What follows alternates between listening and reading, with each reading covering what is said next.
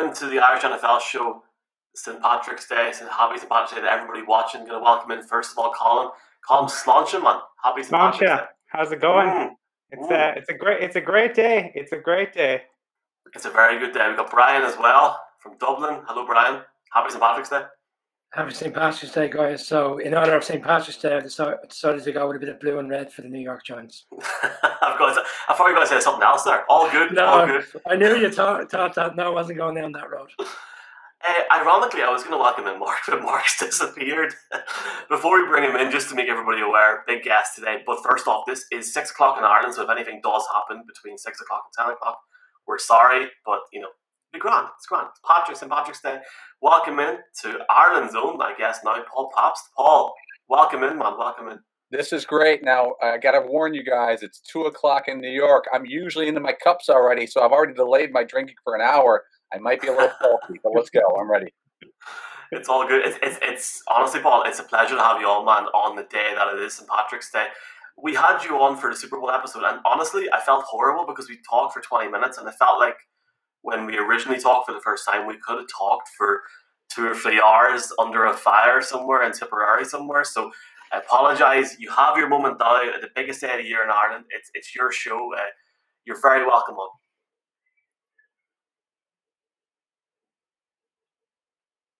I, I, think we could have done better. I think JJ Watt is unavailable. He's a big Git fan, but maybe next year we'll get JJ on the show. Let's let's get JJ Watt on the show, Colin. It sounds good, doesn't it? Uh, yeah, well, I, I, don't know. JJ appears to like the sunny climate. If uh, so, it might be difficult to, to get him to appear. Uh, hopefully, we're back in person doing this uh, in in Dublin. But you're you'd be welcome to join us uh, well, for that. You know, JJ is pretty connected to, to Dublin and Guinness. He's been there twice. About I would say about five years ago, four years ago.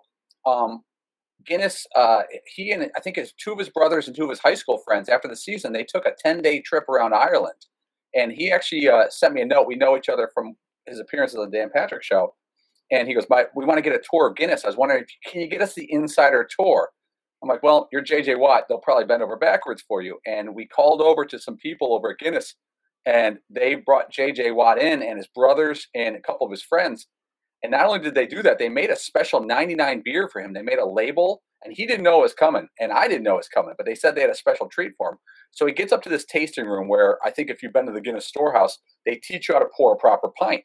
And after doing that, they rolled out like 12 pack of special JJ Watt logoed Guinness beer.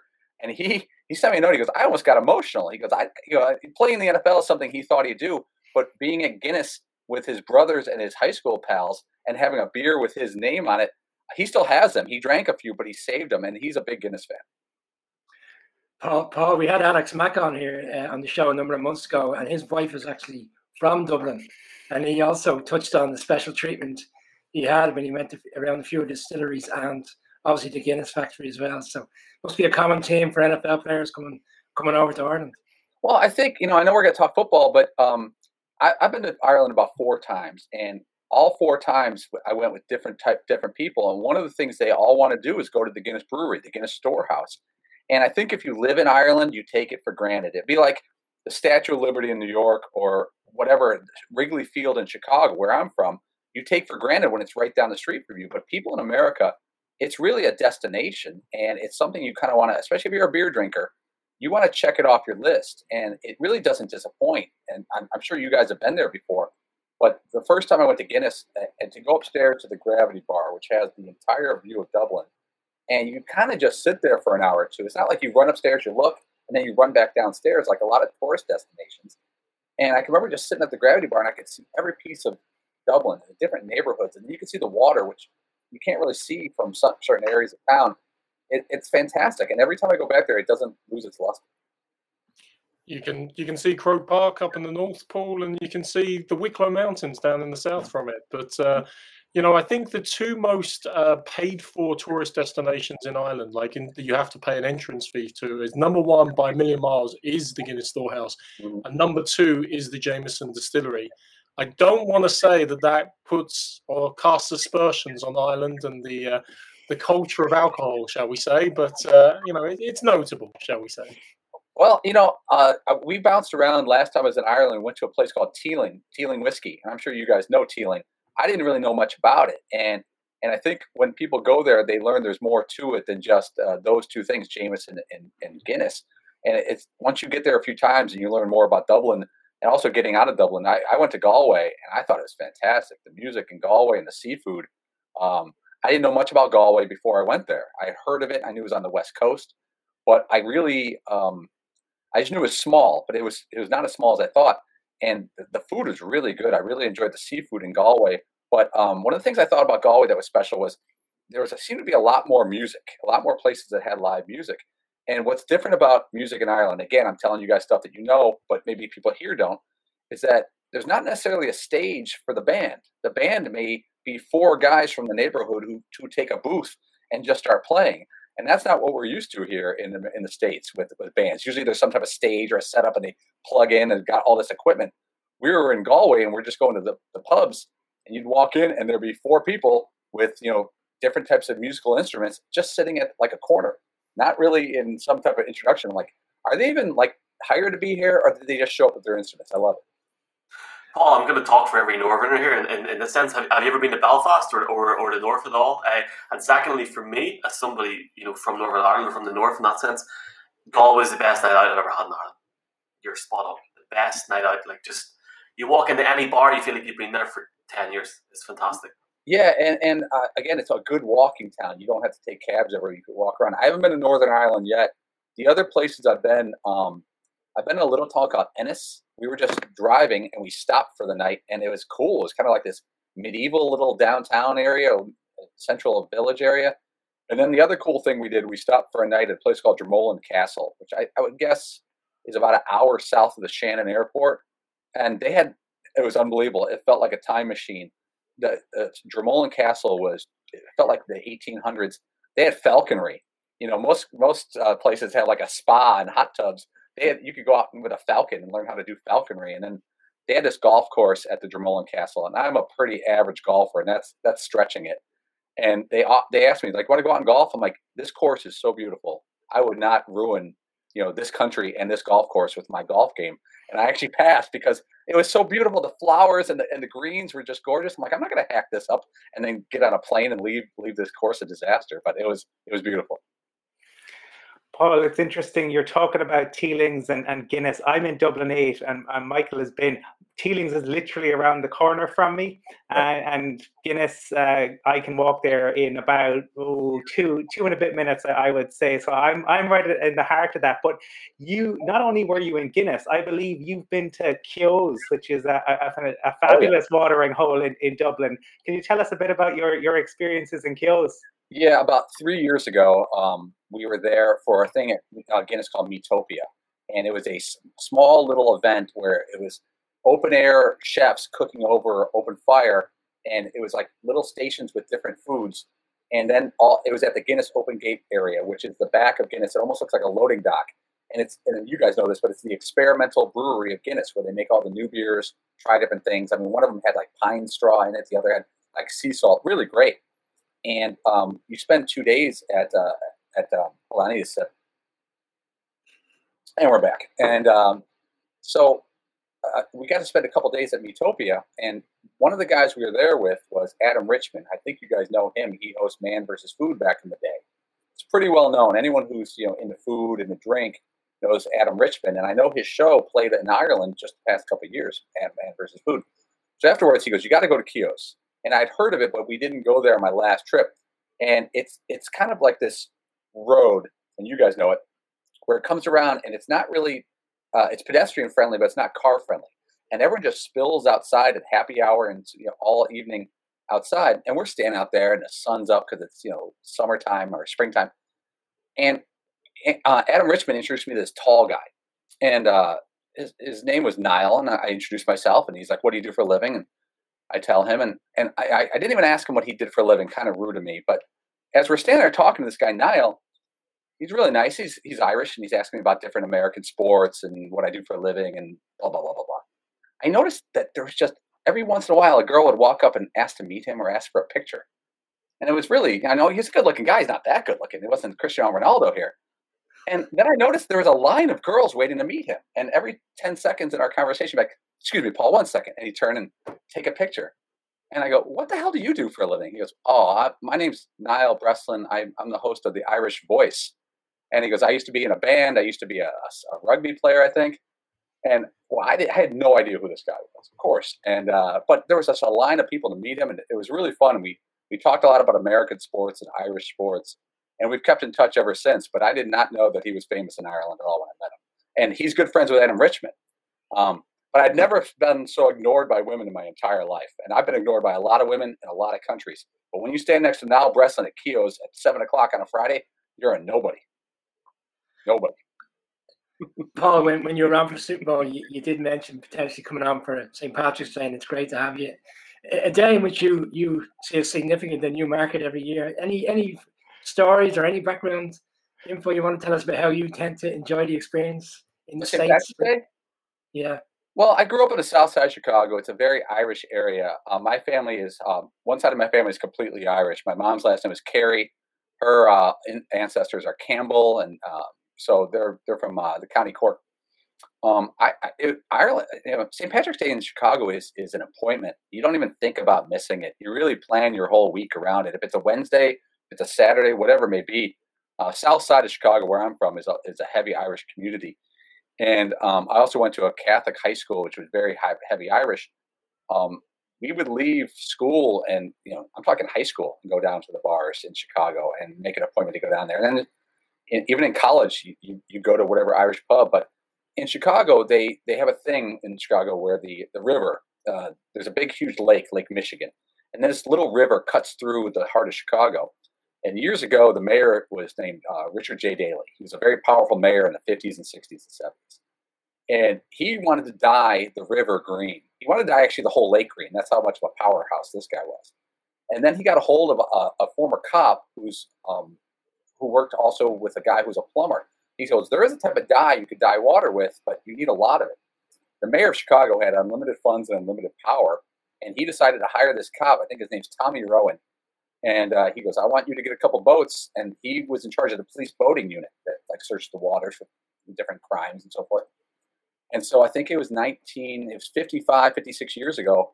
They dyed the little canal there green. They do it either the night before or the morning of St. Patrick's Day and the sun's shining and it hits off the water and the water's not deep in this area, it's as green as your shirt. I mean, it is blisteringly green. And it's really fascinating because they do it in a matter of 30 minutes. They just dump the dye, stir it around.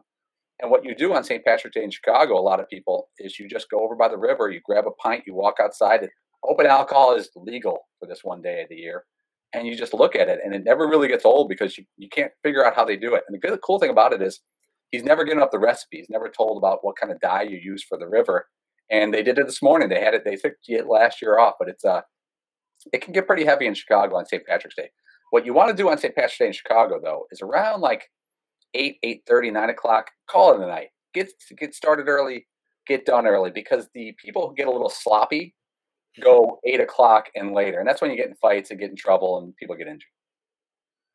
It sounds a bit like St Patrick's Day in Dublin, to be honest. Right. Uh, very, very, very similar.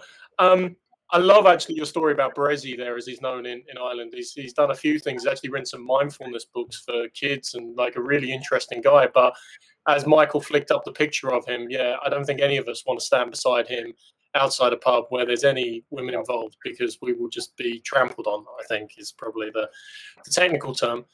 I love hearing about St. Patrick's Day in Chicago, but I seem to recall, you might have mentioned before actually, you had St. Patrick's Day in New York City mm-hmm. uh, before one time. You talk about not getting into fights, but you know sometimes it's uh, it's unavoidable. how's uh, Patrick's Day in New York compared to Chicago, Paul? This is a warning story for you kids out there. Um, I was about 25 years old. I was in New York City, my first New York City uh, uh, St. Patrick's Day It's about three o'clock in the afternoon. Everyone's into their pints. Everyone's having a good time. No one's getting hurt. And these firemen come walking in, and they're wearing their full fireman regalia, hats, everything. And you know, there's some big, strong guys, these New York City firemen. And we start playing pool with a couple of them. We decide to play for rounds of beer. And um, my friend and I, the more we drank, the better we got at pool. Surprisingly, usually it goes the other way. With, but you know, Uh, and I start just ripping off shots, ripping off shots. And the, the fireman next to me, he's probably about six four, about 250, I would say. I mean, he's a big, big guy. I'm about six foot tall, about 180. And I'm, you know, da, I got, you know, beer in each hand, pool cue under the arm. And uh, after I beat him for the third time in a row, I took the rack, right? And I walked around the pool table and I put the rack around his head, like over his head, like a collar. I go, rack him. And he turns around and he punches me from behind. And this hand goes like this. Boom. And I hit the deck and I don't remember a thing. And there was a fight going on above me. I, I got up and I had a white t shirt on under like a flannel shirt. So I would, I, but I had the flannel off. There was actually step marks on my chest from where like people were fighting around me my friends were jumping in and you know i was just dropped. And the lesson out there is whenever you run into a 6'4 250 pound fireman be nice to him. Don't give him an excuse after eight pints of whatever he's had to let out his frustrations on some little guy and uh, that was real dumb. I can't believe i did it. I remember doing it and i thought it was a funny thing at the time i thought he'd take it as a joke and i got dropped dropped I, I couldn't imagine it happening here. To be honest, I think if it happened here, boys, we honestly like in a good way, we'd probably be in the cells for a night. To be honest, if, if it happened up here in the north, I'd be finished. But sure, that's a different story for a different day. Paul, I'd be interested to hear your thoughts. Like over here, and I don't know what these boys think, but for me, it's almost quite sad because I know last year St Patrick's Day wasn't really what it was here in Ireland, but yeah, it almost hits you this year because it's like the second year, and you're like, oh man, I can't really do anything. What's it like in uh, in New York today? Obviously, you were working this morning on the Dan Patrick show. Right. Is it sort of chilled at the minute? I I, I know you guys have opened up a bit, a bit more, but we have nothing. Like we haven't got a bar open since what boys Christmas Christmas Eve twenty four. Wow. Um, web pubs have been closed since March the twelfth last year. Yeah, really pretty much. it's very weird here because if you go back a year ago today, we were um, I think it was about that was about four or five days after the NCAA tournament got canceled. And I did not think the college basketball in America, the NCAA tournament, was cancelable. It's a cash cow. It's one of the biggest events in American sports. It lasts three and a half weeks. And I was so naive at the time. I remember it was March 12th. And I was like, well, they'll, they'll pause the tournament for a day or two or a couple days or push it back. I had no idea. I thought baseball would go on as scheduled. I was very naive about COVID.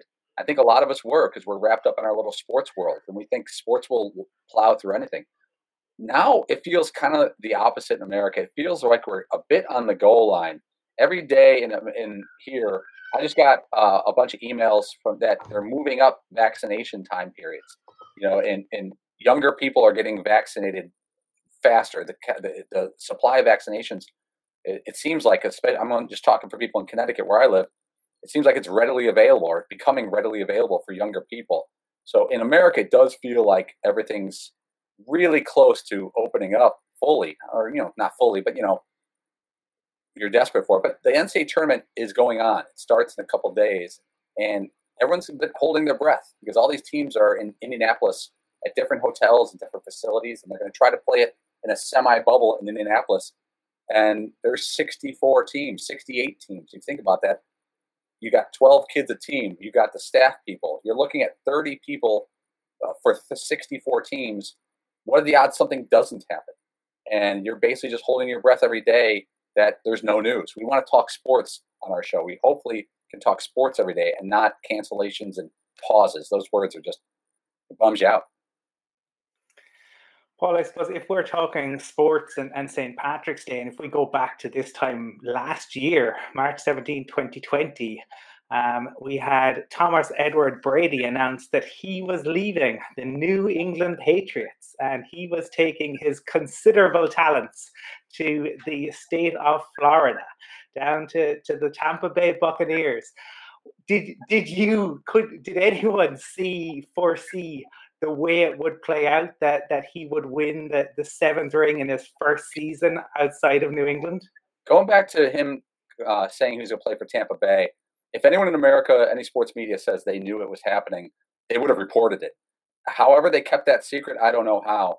From what I've heard about the storyline of what happened was he met with uh, Robert Kraft, the owner of the Patriots, and Bill Belichick on a, I think it was a Tuesday, and then he made his decision the next morning and called the management of the Tampa Bay Bucks and uh, and the uh, Bruce Arians, the head coach of the Buccaneers. the Buccaneers, to give you an example, they were used to be a very hapless franchise in the 70s and 80s and 90s. They were terrible. And in the past 20 years, they've been quite a bit better where that stink of futility is off them. But the idea uh, a year and two days ago of them signing Tom Brady was preposterous. Even though they had good players and a really good defense and some good players around him, it just didn't compute with anybody. I don't think anyone really put it out there. There were other teams that were rumored, but I don't remember hearing much about the Buccaneers. And you know, the one thing I've learned is never to doubt Brady. I would never bet my money against him. You can go back to 28-3 against Atlanta. When he joined that team last year, their Super Bowl odds went up, but not up to the point where you thought they were a favorite. And there was a time last year, I think it was November, where they had a little dip, and they didn't look too good. They just looked spotty. They looked. You know, one day the defense would be good, then the next week the offense, and then they'd lose by bunch of touchdowns. But he did it. He pulled it off again. And the smart thing about Tom Brady, he knows as a businessman, um, my contract's not as important as my rings. And the more rings I get, the more money I get for endorsements from all but the other stuff. And every year with the Patriots, he takes pay cuts or pay delayments, just you know, and he did it again with the Buccaneers, and it's allowed him to sign more people. So, you know, my advice for you is don't bet against the guys. It's never worked out.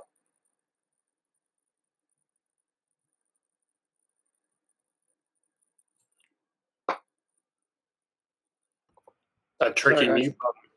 Yeah, Oh. that's tricky mute button. Yeah, Drink break. Michael keeps tricking me with these buttons. Um, you touched on COVID last year, and if you recall, Roger Goodell got a lot of lot of stick last year for proceeding with free agency, and I suppose just on the Patriots and the whole Tom Brady situation, free agency started this week. I don't think any of us saw it coming in terms of how proactive the Patriots have been in terms of the players they've signed. What's your what's your overall thoughts on Bill Belichick's new way of, new way of doing things? It's a 180. They've got a history of not spending much money, not breaking the bank. Um, now they didn't break the bank for any one player. It's almost like they bought six or seven good players, which I think is a good strategy. You know, when I'm not a, especially a Patriots, I'm a Bears fan, but if I'm a Patriots fan, I'm like, it's not my money he's spending. I go to one game a year. What do I care? If you compare to what they had last year, they they had no depth. You know, players tapped out because of COVID. Players left for other reasons, and they need depth at all positions. It was really surprising though, and uh, the thing about the Patriots is you, you never know what they're going to do. Nothing ever gets out. The media report an organization, and there's they get very they get almost nowhere. It's really, I think, because Bill Belichick's in charge of everything, just about to a point. You know, Robert Kraft gets involved, the owner. But if Bill Belichick doesn't leak it to anybody in the media, which he doesn't, he doesn't really have any media friends. He has a couple you'll hear some stuff from, but there's no way to get any information on them, so there's no way to see anything coming. What, I'm curious with you guys. Do you guys each have a team that you specifically root for? And kind of, I want to know from your end because you're doing questions with me. I'm going to ask you some questions. How did your fandom come about with your team? Like, do you find do you like the uniforms? Do you like a player? Did you see a game randomly? How did, how did that work out? Me, me and Colin support the same team as Todd Fritz. I just wanted to get that in first. Big, big Broncos fans. Had you get Todd in the show, by the way. That's it. Oh, he'll come out. But I, I'm the oldest, so I'm definitely going to go first. I- I'm 43 this month. My first experience of NFL was the Giants Broncos Super Bowl in Pasadena. Um, and then thereafter, I went to the States with my, with my parents for holidays. Our friend was from Dublin. She lived in California. And because of that Super Bowl and being the first game, Giants won. They became my team, and they have been ever since. So, yeah, I'm the old guy with a few of them coming in behind me. That's cool. I mean, I think that's a good franchise to root for because I really compare. Uh, I want to get to all you guys too. It's like when I decided to choose a soccer team, it kind of chooses you. Um, I became a Liverpool fan, not because I had any allegiance. I know, I know, I know. I, I just someone in the room was going to get upset.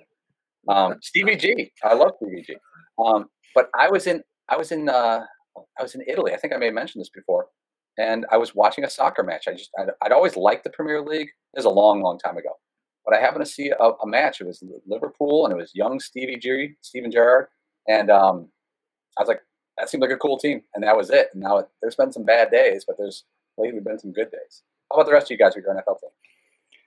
Well, I, as Michael said, I'm a big Broncos fan, and all the way back to, to John Elway. I, Paul, I, I talked to you the last time. I talked about how we love kind of a tragic, tragic hero, or flawed hero, a little bit. And so I remember seeing this just orange blur, this number seven who was here, there, and everywhere. But you know, I the first Super Bowl my mother allowed me to stay up for. I was very young, and I was so excited. The Broncos against the 49ers, and I was so young, I thought we had a chance. um, and uh, as to this day remains the historic loss. So that was the first sporting event I cried over, but that began my lifelong. Um, affliction of, of being a Broncos fan. Now, there have been some amazing moments along the way, but it's a bit like being a guy with a sore tooth at times. If, if we don't have Manning or Elway at QB, mm. um, yeah, so staying up till, you know, half three in the morning to, to watch uh, some of our QBs uh, has been uh, interesting to, to say the least. But um, the the last few years, obviously, of uh, of Elway and the, the, time under Manning were were incredible. And uh, yeah, I've been fortunate to see some great players with the with the Broncos, the likes of Steve Atwater and stuff. And I try to make a, a pilgrimage to the Mile High City in pre-COVID times at least once a year. Oh, that's great! Wow, that's more than some people do. I think I think you go see more Broncos games than Todd Fritz, and he lives in the state. How about the rest of you guys? So, Michael, you go ahead. Finish off the Broncos duo. Um, Broncos since 2011. I was on a college night out on Monday night. Um, came back. Tebow beat the Jets. Two weeks later, my, my future wife bought me a, a Tim Tebow jersey that was uh, stopped in Iceland for 35 pounds in the north. 35 pounds customs. Uh, move on three years, two or three years later, then the Seahawks in the Super Bowl. Um, I'm the cockiest man in Ireland for three weeks, two weeks, and you know the rest is history. In that sense, a terrible night, but thank God, you know. Look, I got, I got very lucky supporting the Broncos. Really enjoyed it. Then Peyton Manning comes in, great few years, especially. I was living in Spain the year we won the Super Bowl. It was incredible. Living in Barcelona, met a lot of Americans that, that, that week of the Super Bowl. They were all over watching the game in Spain, ironically, for some reason. And uh, the last four years have been forgettable. Jesus, I mean, like there's, there's not even a start there, but uh, you know it's good fun. At least we can say to ourselves, I think, out of all of us, apart from Mark at the bottom, who he'll say who he supports in the second. Uh, at least we've won. A, at least we've won something in the last ten years. I think in the NFL, it's different to soccer or the Premier League. If you've won it once in ten years, you can take it and run. But uh, looking forward to seeing what the future holds. And it'd be good to chat to Todd about the Broncos sometime. Oh, before Mark comes in, um, Michael on the show last night was referring to the anniversary. And obviously, he was talking about the Tom Brady anniversary. Mm-hmm. But the first anniversary that pops into my head is actually Plaxico Burress signed for the Giants on Patrick's Day, wore number 17. Gave me my greatest moment in terms of supporting the Giants, beating the Patriots in, in that fantastic Super Bowl in 08. So you're a Giants fan. I went to high school again on the south side of Chicago, and one of the guys I went to high school with is Rodney Harrison, the former defensive back of the New England Patriots. And he comes on our show. He worked with Dan Patrick for years at, at uh, Football Night in America for NBC Sports. And he was the defensive back trying to rip the ball out of David Tyree's hands on that play. And when it, you know, it doesn't get brought up to him too often, but whenever when he does interviews, sometimes people ask because it's one of the most memorable, greatest plays in NFL history. First, Eli scrambling and getting loose, but then the catch by Tyree against the helmet. And when you ask Rodney about it, he gets his shoulders get up and he gets his head. He starts like getting like he is so mad about it, and it doesn't go away in any way. And this guy's got rings, plural. I think he's got a couple mm-hmm. rings with the Patriots. It's not like he's a guy with no rings, but he is so mad that he wasn't able to rip that ball out. And he tried everything. You could see him ripping at it, pulling at it. He's going on the ground. He's still pulling. It bothers him to this day, and you know that's what kind of competitor Harrison is. He will never get over it. And when it gets brought up, it's almost like he's replaying it in his body, and you can see him get upset. Just send him the Joe. Just send him the Joe Buck and Troy Aikman commentary. That'll cheer him up. It's fantastic. Yeah, well.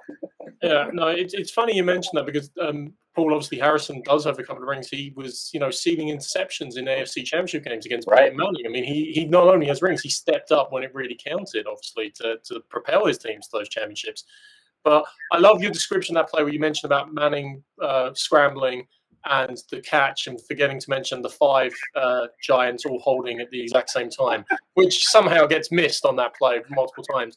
And if that doesn't give it away, I am actually a Patriots fan. I, I actually got into American football when I was really young. I visited Florida, and I do still have a six-year-old Miami Dolphins jersey because Dan Marino was the only player I knew.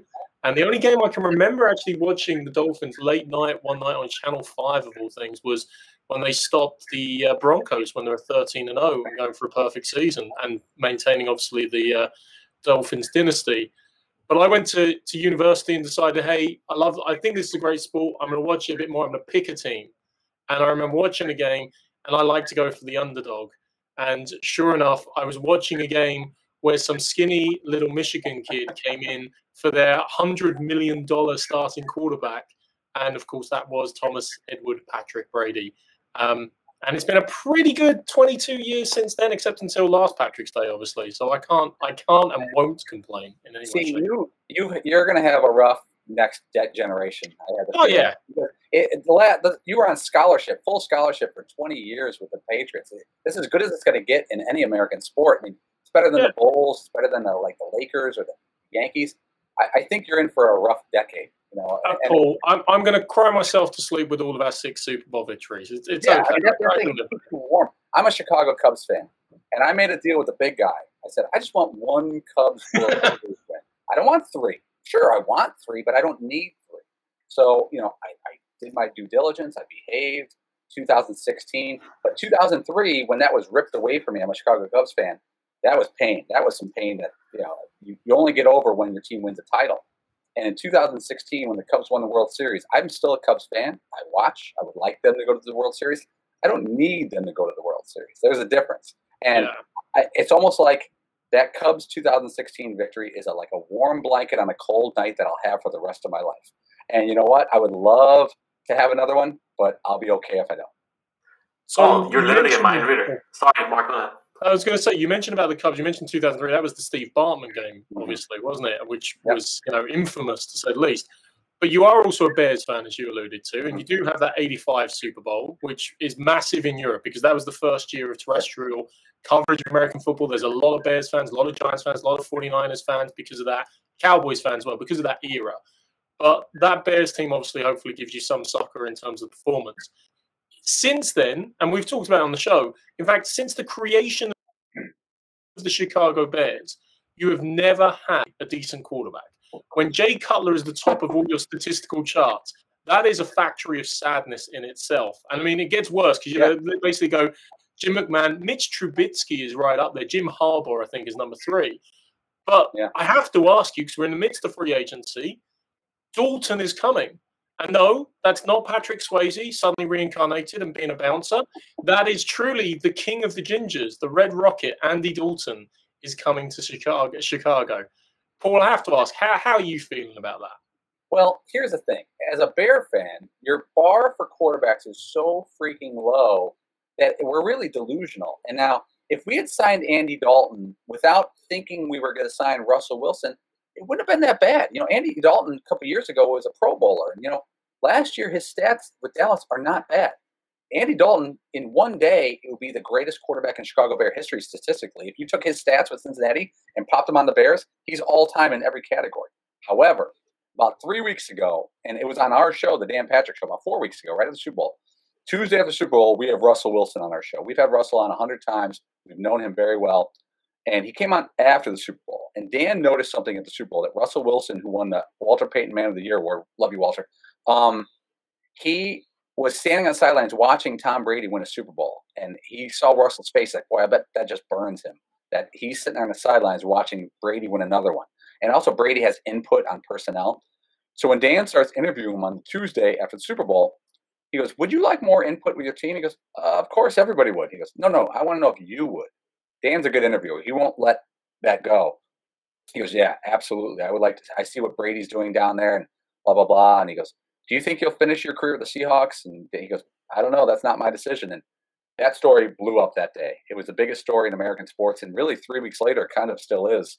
And a couple days after that, his agent leaked to, I think, Adam Schefter E ESPN that if they traded Russell Wilson, these are the four teams he'd be interested in. That's unprecedented in American sports. Usually, star athletes they may they may leak that they are interested in trading, or it may be leaked. Rarely do they give a list of four teams. I've never seen that.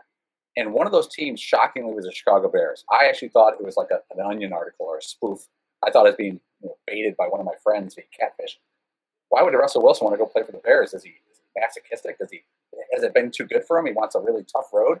Um, and but Bears fans and my friends in Chicago and the media I know in Chicago went nuts with this story and they've been going nuts with it for the past three weeks. And to the point where you get delusional, you're thinking, there's got to be a way. We we're going to get Russell Wilson. He's, he's by far the best quarterback ever to walk into Chicago. And and then when we found out it was Andy Dalton yesterday, I compare it to this. Imagine you're 16 years old and your parents say, "Well, we're going to get you a car. You know, we're going to get you a car for your 16th birthday. How, how great is that? Who wouldn't want a car? You know, most kids don't get a brand new car. And you're looking around the house and you see like a uh, a brochure for a Porsche or a Mercedes or you know some really nice car, and you're like, my parents are going to give me a Porsche or a Mercedes. And you wake up on that day, go outside, and it's all wrapped up in this bow, and there's like a like a used Honda Civic sitting out there, like a used, you know, I don't know, kind of average car. Nothing wrong with it. A used Toyota, you know, Prius, you know, but like old and you know, not really that great anymore. In your head, you're thinking I'm getting a Porsche, and you perfectly got a decent car, and that's what Andy Dalton is. He's a decent car, but in our heads, we got crazed. We thought we were getting uh, Russ Wilson. That's a long way of saying there will never be a great quarterback in Chicago. We could overcome any great quarterback. You could tr- trade us Patrick Mahomes right now, and we will make him into a C minus quarterback. Nobody can outlast the Bears with quarterbacks. Nobody. Paul, it's a bit like it- when, sorry, Sorry, sorry, just a quick one. Uh, Paul, does it, would it not help if your parents did the utmost to get you the Porsche? Because if you look at the information coming out today, the Bears have, Bears offered three number ones, another uh, third round pick, two players. They've done their utmost to get the player in. Just hasn't materialized. I hope that people understand that it appears that the Bears made a really strong offer, and you're not going to find out who the players are. You probably won't. Maybe some media person will, but they don't want to leak that. I think some Bears fans are really delusional this week and got them. They got themselves believing that they were getting Russell, and the explanations don't matter.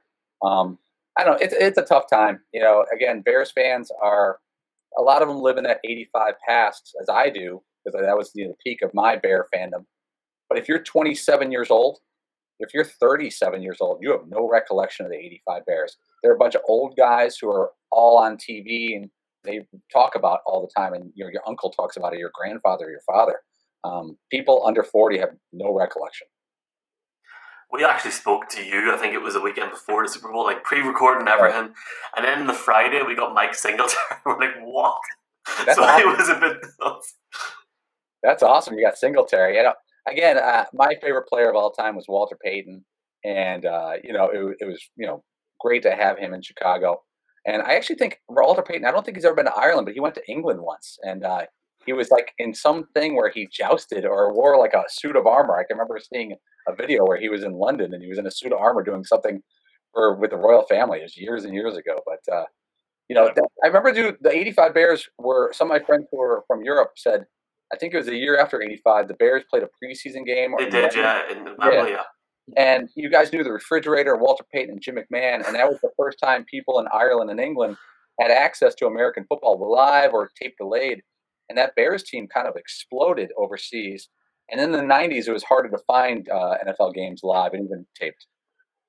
There is a bit of a thing with the refrigerator, I'll, I'll- I'll send it to you later on. Just I'll, I'll, I'll DM you. There's a, a an analyst during the Super Bowl that questions why somebody's called a, and he's being completely serious. Why he's being called a refrigerator, and he asks, "Is he cool?" But I guess one thing I wanted to ask you, Paul, really quickly is you mentioned the Cubs there, and I jumped in saying you're almost a mind reader. My next question was. I'm not sure what your knowledge of GEF or like Irish GEF football is. Have you much of a knowledge about it? Or No, I, I w- wanted to see a game. I was a match, match or game, because I try to get my terminology uh, right. Um, I, I was in Galway and I was going to go see a match, and we couldn't get there. We couldn't find a, a ride out to see a match. I've seen it on TV, and uh, it, it looks hardcore. You know, we, we think I've never played like rugby or that type of style of football, but uh, I've learned one thing: don't get in a fight with a rugby player. And you know, I, I see those guys with their you know, with the ears. I, I think I made a bunch of story with you guys, but if you see ears that are all crunched like this, don't don't fight that guy. You know, you know, Irish uh, football players, that's their kind of style. Bit As like, a Cubs farm, fan, bit like though- the farm man in New York. As a Cubs fan, though, um, obviously those, I mean, Jesus, years of hurt, generations of hurt. Like, I mean, I remember as a, not even a baseball fan, watching when the Cubs won the World Series against Cleveland. I was almost tearing up myself, but we've a team over, we've a county over here, and these, these boys are about to laugh. Mayo boys. They haven't won the All Ireland um, since 1951, which is the epitome of sport here for, for that. And they've lost in 89, 96, 97, 2004, 2006, 2012, 2013, 2016, 2017, 2020. They are apparently cursed by an Irish priest. And I would, I was, that's what I was going to say. I think it's the equivalent of the Chicago Cubs. So the team from GA. what's the name of the team again? It's Mayo, so it's County Mayo uh, Okay. in Ireland. And so they've been in the title match, or how does it work? Where they've been in, Pretty much title match. Yeah, they've lost Yeah. like seven times. yeah loads of times, man. Like uh, ten. Yeah, about ten times. Yeah, Oh, do, you, God. do, you, Well, do you know the story of the priest, Michael? Do you? I do. I've, I've heard the story, but feel, feel free to tell Paul. I'm I'm, I'm happy. Well, to talk. un- unless I'm mis- unless I'm mistaken, but the last time they won it, they were on the way home with the trophy, celebrating, and there was a funeral going on in a local area, and they rather than stopping and paying their respects, they proceeded on with their celebrations through the funeral, through the funeral party, and that priest who who was managing that funeral put a spell on them that they would never win a championship again, and yeah, they haven't since. Well, I mean, well, actually, even being even more precise, Brian, he said it apparently put a curse on them. They would never win the championship game while any of those players were still alive. So there's two of the team that are still alive, and I don't know how many haven't taken them out with snipers. I don't know. I was gonna say how terrible for those guys. I mean, those guys are probably eating healthy and doing the right thing, and people are rooting against them. Yeah, They- haven't Well- got COVID yet. Maybe they'll work on that. Well, the Chicago Cubs, there was an old, they, they called it the curse of the Billy Goat. And there was a guy who owned a restaurant in Chicago, and uh, supposedly the Cubs did something to offend him. He wanted to bring a Billy Goat to a game, and he put a curse on them. I don't know, but um, I remember watching game seven of the World Series with the Cubs, and they're winning the whole game. And I'm telling you, and you guys, if you're a hardcore sports fan of any team, you know when your team is close to victory, it, there's pain. And I, I had a stomach ache for a week and a half when the Cubs were in the World Series. You'd think it'd be a glorious time. I got to go to game three and four in Chicago. They lost both, by the way, which made me crazy. And because I thought I was at fault. And um, so I remember watching the game, and every game when they would win, until they won the game, I had a stomach ache. And they would take a lead, and it's like my stomach ache went away just a little bit. And I'm watching game seven, and I think in game seven for the Cubs against the Indians in 16, Dexter Fowler hit a leadoff home run. So that means they're leaving leading 1-0 after the first at bat. And I remember just sitting there in my chair going, just trying to get air and trying to enjoy the fact that there's a lead. And they led most of the game. And I think it was, uh, I guess it was the ninth inning to send it to uh, extra innings. A guy named Rajai Davis of the uh, Cleveland Indians hit a home run to tie the game. And when he hit the home run, I was sitting by myself in the dark in my house. And I sat back in my seat and it, it almost like hit me like a wave, like, oh, this is how the Cubs are going to break my heart that Sunday. This is how it's going to happen. This feels right. The Cubs losing in grand fashion feels more normal to me. It actually felt like not not comforting, but like ah, this is what I've grown up around. The Cubs ripping my heart out and being having pain instead of thinking, oh, this is terrible, I'm mad and yelling at the team. I'm like ah, this is how it's going to be. Coming back from three one to tie up the World Series and losing after having a lead late into the game. Oh, and like my mind was closer to thinking that they're going to lose than they're going to win. And in the last out of the World Series, I think it was uh, Kris Bryant picked it up, threw it over to Anthony Rizzo. Until the moment Rizzo caught the ball and held it up in his hands, I never thought for a second the Cubs were going to win the World Series.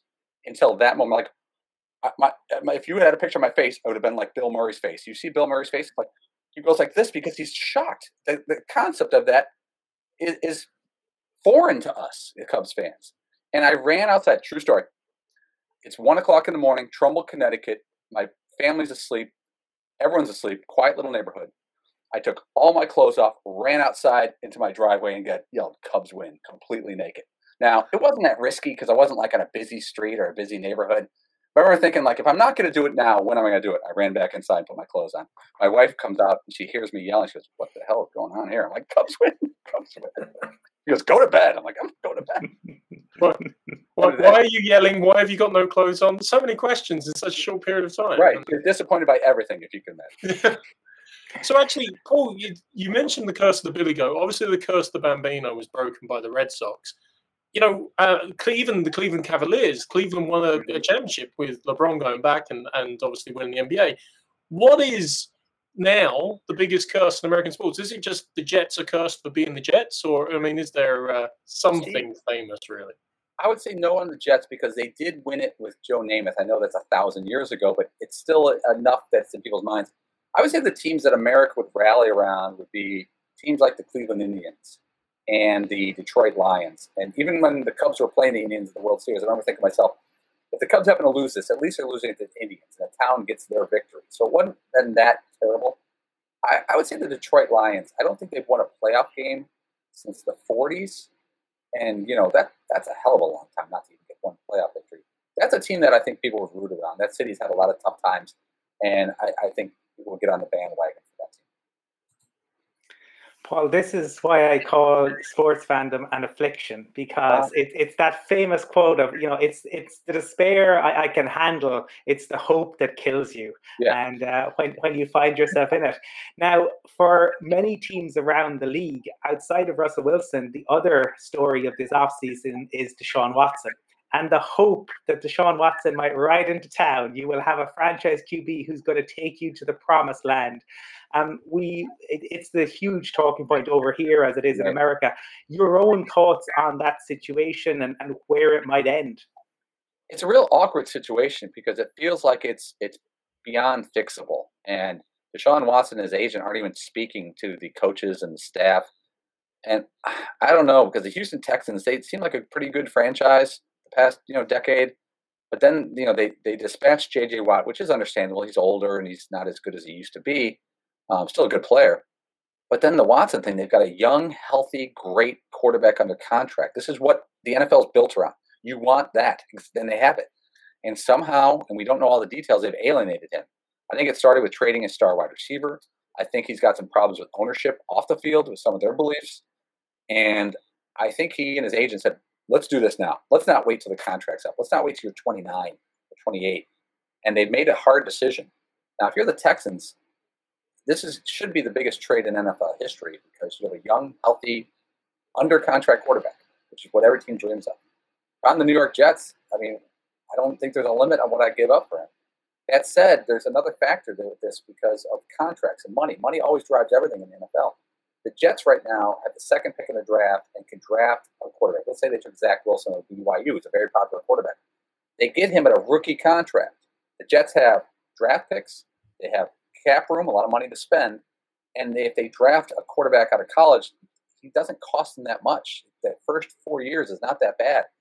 And teams are, um, they'd rather reset at the quarterback position than to trade and do things like that. And you go back to um, Patrick Mahomes when he was drafted, they had a good quarterback in Kansas City. They had um, Alex Smith, good quarterback under contract. But they said, I think we've seen everything he could do. We're going to restart with a new younger guy, and that seems to be the move. I, I, don't know what the Texans are thinking. If they're not taking trade offers from him, which would be nuts, um, I don't think he's going to hold out for a season. That would be insanity. But Le'Veon Bell did it, so it's, it's been there is a precedent. Uh, just just on the Bucs, I know we discussed it earlier in terms of winning the Super Bowl and Tom Brady going there and Brady taking the reductions in the salary as per what he done in New England. But as a celebration uh, on the boat or just off the boat, the GM made that bold statement that everybody was coming back and we're going to re- reset and go again for another championship. And I, I, was quite surprised in a way that they got it done. I know a lot of players have kind of latched on to there's a real opportunity to go back. to Saints are kind of in flux now with Brees retiring and the run it back kind of a team that we saw last year the Chiefs is very much in play for the for the Bucs again. They've done a great job in getting all the the, the marquee players back for next season. Yeah, it seems like they're pretty smart down there. I, I, would say there's there's a lot of benefits for playing with the Tampa Bay Bucs. The coach doesn't seem to be a guy who's going to grind you out, Bruce Arians.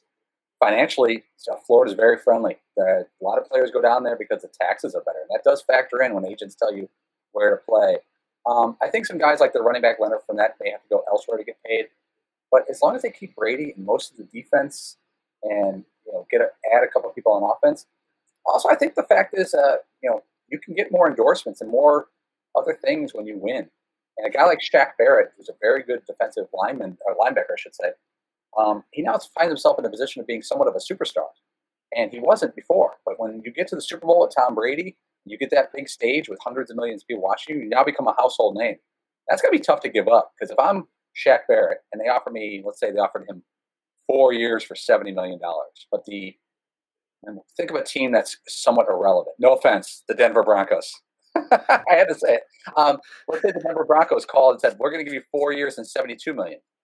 Would that two million make you want to leave Florida and go play for the Broncos? No offense, but you're probably not going to be deep into the playoffs next year. And Shaq Barrett said, okay, I, I may, you know, give up a few bucks here and there, but I'm probably going deep in the playoffs with Tom Brady, and that's going to get me paid in endorsements and lifestyle, and you know that that's very attractive.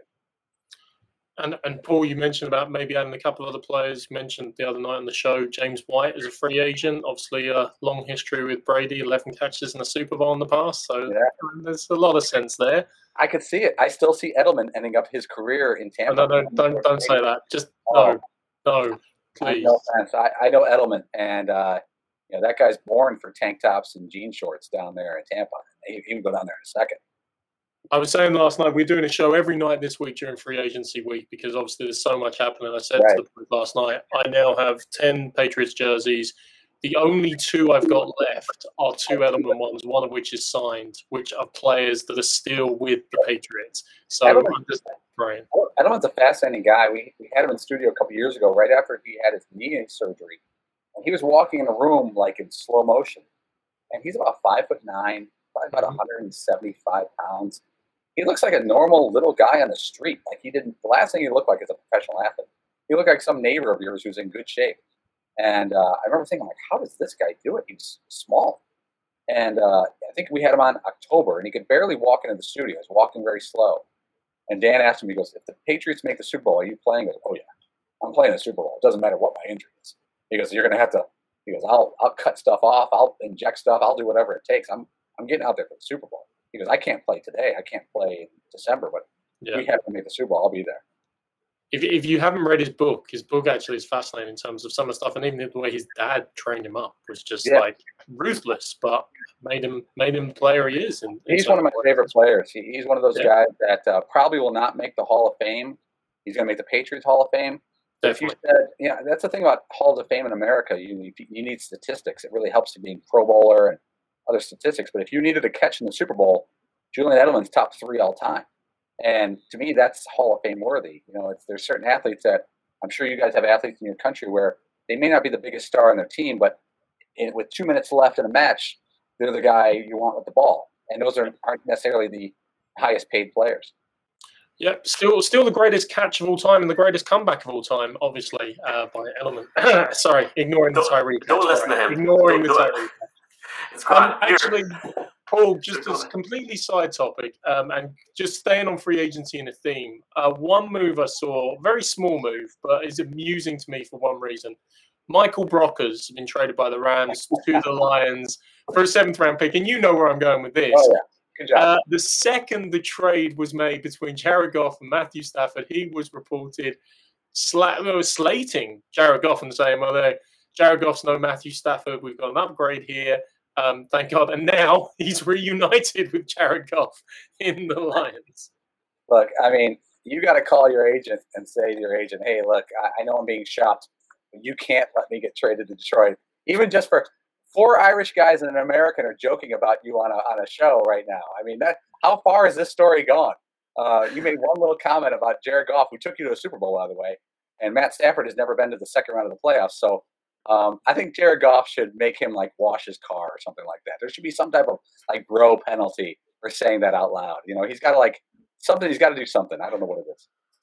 Paul, I think it's hilarious because I, I, I, think, I think we're going to just, just go around all this one more time here very quickly. I think it's hilarious that we've talked for nearly nearly an hour and we haven't mentioned the point that, that the Dan Patrick show, you know, we haven't even talked about your role there or anything, but they almost broke the internet today with that whole situation with, with Russell Wilson. I know you've talked about him, but apparently, the Bears offered a what three first round picks, third round pick, and two starters. Obviously, you weren't told who the starters were. I guess my question before I ask it, this has been a good hour so far. I'm not going to lie. uh, where does do you think Russell Wilson leaves Seattle? I mean, do you think he ends up anywhere, or do you think he's going to stay there? I think he'll be there next year. Um, if I ran the Seattle Seahawks, if I was the general manager, I would worry about my job if I traded Russell Wilson. Um, if he's still on your team next year, you have a decent team. You have an above average team. You're going to win 10 games. You're going to make the playoffs. And that kind of stuff doesn't get you fired. Trading a Hall of Fame quarterback who's 32 is insane to me. And I don't care what you get back because all you do in the NFL every year as a general manager is you plug in defensive ends and linemen and all that stuff. The search for the quarterback is everything in the NFL. You have him. He's under contract. You don't have to do anything. He's actually underpaid do whatever makes him happy. If you want, if he wants to come to a GM meeting and hang out, fantastic. That's it. That's all I got to do to make you happy is put you on a couple Zoom calls when we discuss the, uh, the trading uh, deadline. I don't see what the big deal is. And if they trade him and for the next decade they search for quarterbacks, you're going to lose your job. John Snyder Schneider is the uh, general manager of the Seahawks. If, if he trades Russell Wilson and they miss a couple playoffs, you're unemployed. I know you get another job, but I don't know if you want to uproot your family. You've been there 10 years. I think people should think about that kind of stuff when they make decisions. It's going to cost me my job. And Russell hasn't demanded a trade. He, he's demanding action. And the trade is the backup plan. So this is this is fixable. Unlike Deshaun Watson, I think it's fixable. Paul, we were, it was interesting, right? Because you made the point and Mark made the point that that 85 Bears team, that era, right? The first time on terrestrial television, and Mark right. made the point you see Bears fans here, right? You see Giants fans, you see 49ers fans, you see Raiders fans. You don't see Broncos fans, right? Even though the Broncos were successful in that era. And we were joking earlier that, like, about the, the irrelevancy of this current Broncos team. Now, uh, look, Michael and I are fans, but there's almost this civil war in Denver. It feels at the moment where one side is like Drew Lock, we got you got to give him time, and the other side is like we got to move on. You got to you got to find a different answer at QB. As somebody who is removed from Denver, right. um, but is plugged into the league and plugged into the media. What are I suppose? What are the thoughts? What are your thoughts on that situation? How did the Broncos become relevant again? when I watch Drew Lock, he has the swagger and the behavior of a star quarterback. He just hasn't done it on the field, including his team, not just him. I don't know. I lean towards supporting him and going with it and surrounding him with some, you know, decent offensive linemen and wide receivers and tight ends. I think you make any quarterback better like that. I remember him in Missouri, and he seemed like the perfect drop back quarterback. I, I don't know, but there's no patience anymore. The NFL is not a patient league. Go back to the Arizona Cardinals a couple years ago. They drafted Josh Rosen out of UCLA after one season. They got the number one draft pick, and they said, "We've seen enough. We're going with Kyler Murray." You know, you look at the Miami Dolphins. There's talk of Miami Dolphins. Are they set at quarterback with Tua? He's been there 12 months. He's been there 10 months, and they're already like, there's talk about, well, we have we seen his best work? There's no patience anymore. I think they've actually been a little patient with Drew Lock. what is their draft pick? I think they're in the 13. Nine, number nine. Ooh, nine, you're really close nine, you're a first round draft pick away from being the fifth pick of the draft. So if I were betting, I think they would draft a quarterback. Mark, got, Mark, have, you got one more for Paul before we go? Yeah, so I mean, actually, Paul, you said about having not having patience. There, Sam Darnold at 23 in New York Jets territory is another one in that. Although, obviously, since his infamous "seeing ghosts" comment, I think he's right. got a, a perception battle's come back from.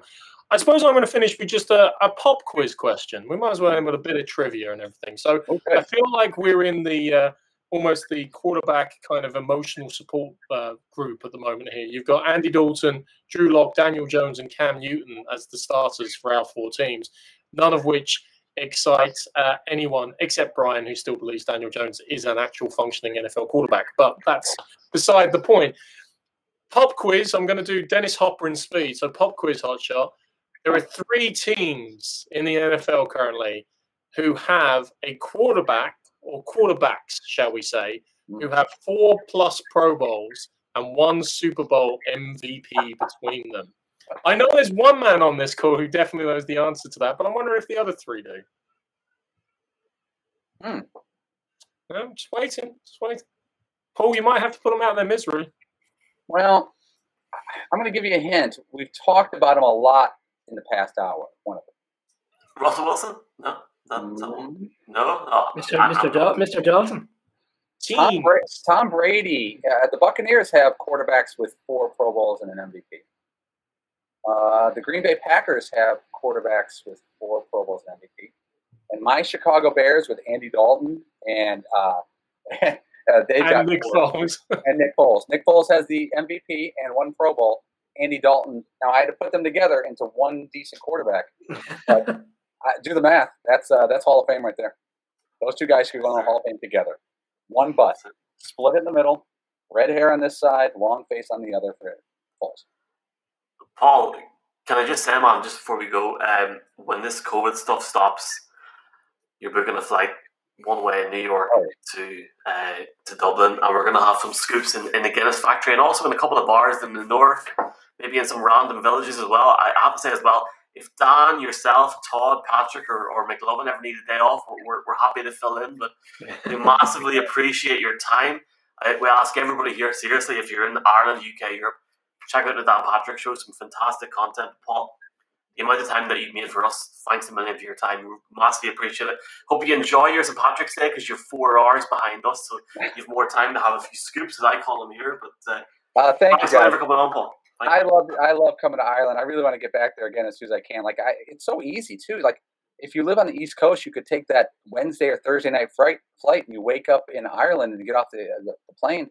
Um, I may have an open tab at O'Donoghue's uh, on near Merrion Street in, in Yeah. Dublin that I got to close. Square, yeah. And I, I need to go back to Matt the Thresher, the uh, seafood place, also in Dublin, because that's some good seafood. So there's there's a lot of places I got to get back to. Sounds good. Sounds good. Thank you for having We me will- Take care, guys. Yeah, and look, we'll, we'll not leave it until the Super Bowl next year. We'll, we'll have you on again soon. Thanks for your time, man, and see you soon. All Thanks, time. Here.